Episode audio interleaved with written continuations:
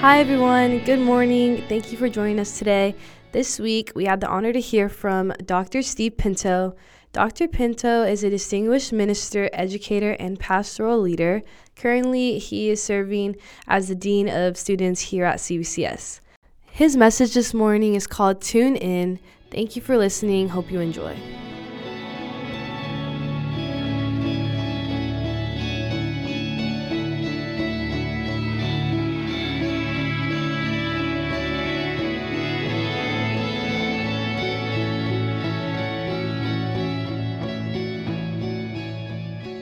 Hey guys, good morning. With the time that I have here this morning, what the Lord has placed in my heart is to share with you about tuning our minds and our hearts to the voice of God, especially in your generation where there is a battle for your attention. Do you know that? There's a battle for your attention right now. And what I want to encourage you with is some words that can help us tune our minds, our hearts, in our lives to the voice of God when there's a battle for your attention.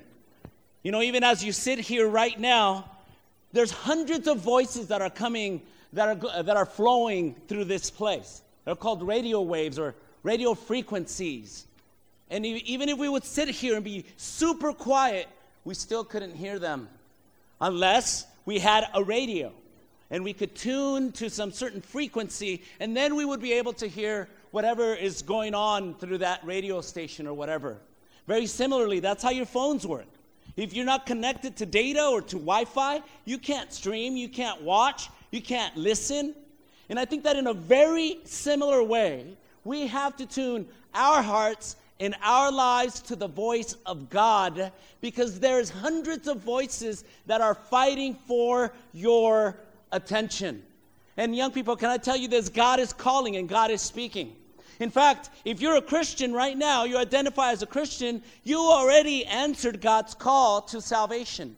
God calls every human being to salvation. And if you're a Christian, you've already answered that call. But you know what? Sometimes God not only calls you to salvation, but He also calls you to sanctification.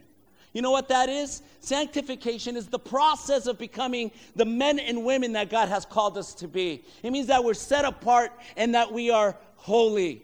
So God's call is both a moment and a process. It's a decision and a process. Yeah, we become Christians, we answer the call, but then we live according to that call. It's both a moment and a process. You're called to salvation, you're called to sanctification. But can I tell you this? God also calls you into seasons.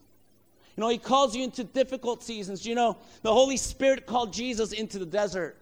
And as I read in scripture, sometimes God's going to lead you and call you into difficult circumstances. We call them trials or tribulations or tests. And some of you may be going through a difficult circumstance right now. God has called you there. And you're going to be better because of it if you tune your heart to the voice of God. God calls you to salvation. He calls you to sanctification. He calls you to seasons. But look, God also calls you to specifics. Look, I believe that each and one of us has a specific assignment given by God for this generation. You know, one life verse for me is found in Acts 13 36, where it says this For David, after he had served the purpose of God in his own generation, then he could fall asleep and be uh, buried with his ancestors. And can I tell you this? God has a specific purpose and assignment for each and one of you. And the most important thing your most important task in life should be to answer that call to a specific assignment that God has given you. Now, honestly speaking, if I'm honest, it's difficult to talk about tuning our hearts to the voice of God because everything that we hear today is pointed to ourselves. And we think that we are the most important thing and we're self absorbed as a culture. In fact, if you were in uh, junior high last week, I shared with you that today people want to be the goat, but nobody wants to follow the lamb. Everybody wants to be the greatest of all time. And in the process, they make themselves the most important thing. And they sometimes, uh, in trying and striving to be the goat, they step over people. They forget all about the call of God in their lives. But I want to encourage you to follow the Lamb of God. You know who that is? What's his name? Come on, say it out loud. What's his name? And so sometimes being the goat is diametrically opposed to what God is calling us to do. God's calling us to follow Jesus, and as we do that, we can answer the call of God in, in our lives.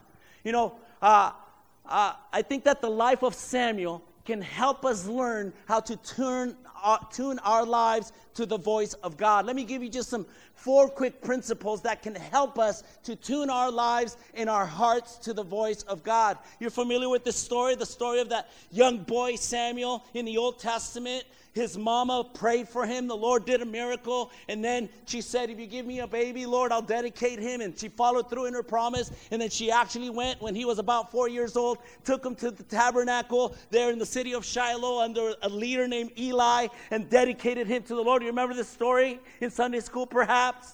And so this Samuel, this little kid, is sent to the tabernacle and he becomes this great leader in Israel, a man of God and it was because he learned at a very young age how to hear God's voice. And this is what I see in his life. Number one, I see that he walked through the servant's entrance.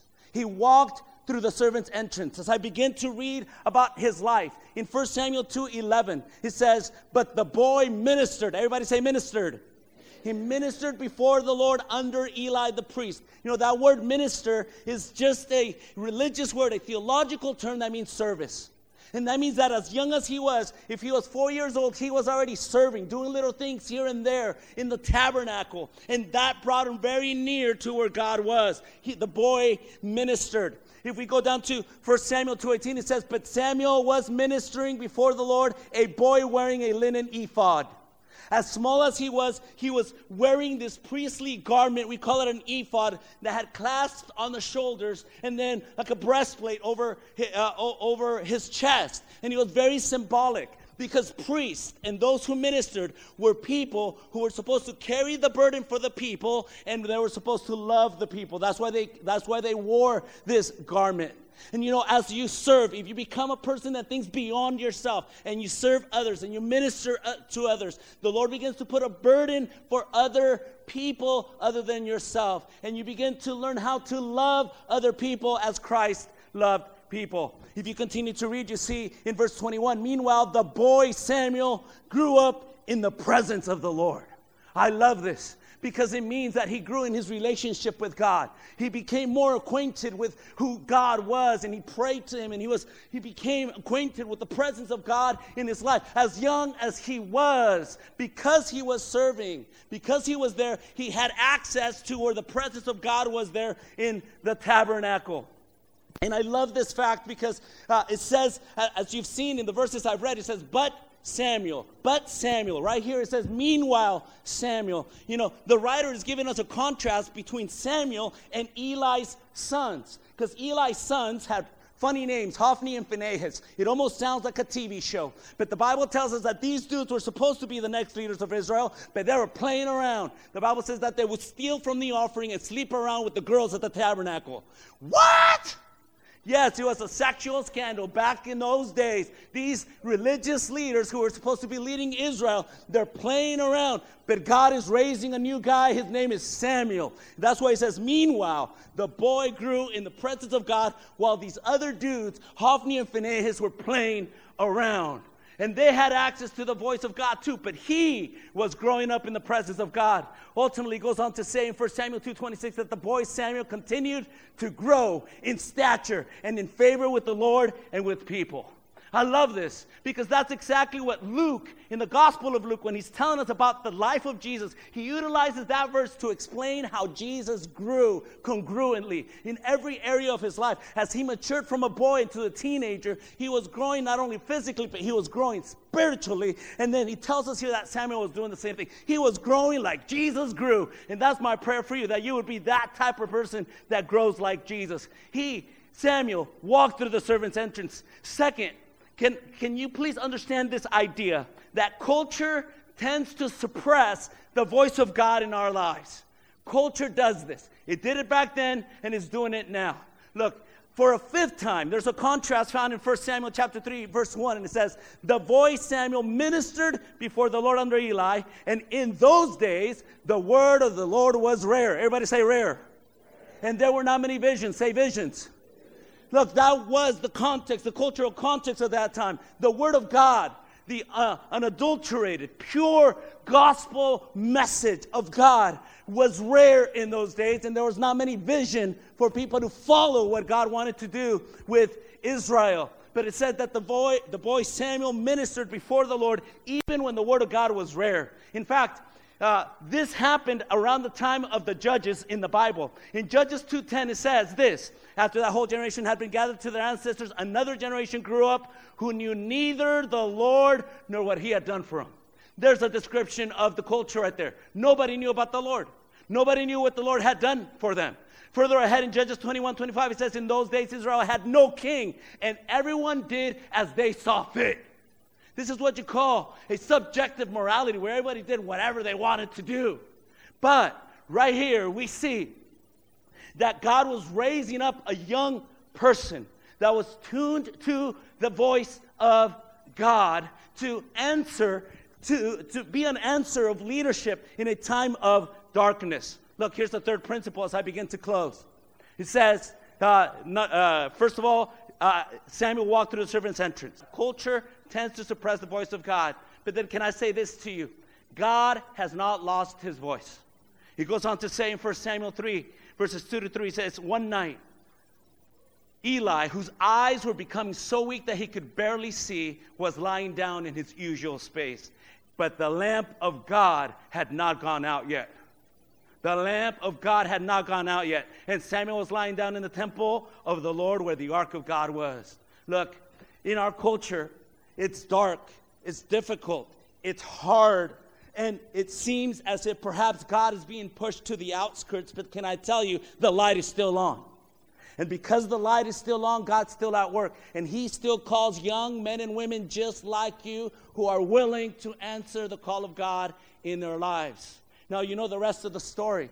As, as Samuel stays there until he's 13, 14 years old, the Lord specifically, specifically calls him and he says, Samuel, I'm calling you. And he calls him one time, two times, three times, four times until he finally gets it. All right, God, my life is willing uh, and surrendered to whatever you want to do in my life. And that's my prayer for you, uh, Eagles, that we would be men and women who answer the call of Christ, not the call of culture and that we would become the men and women that God has called us to be. How many guys say amen? amen.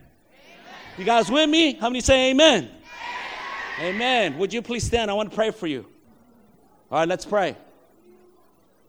Lord, we thank you so much for these young men and women, Lord, living in these complex and difficult times in this culture in which we live in.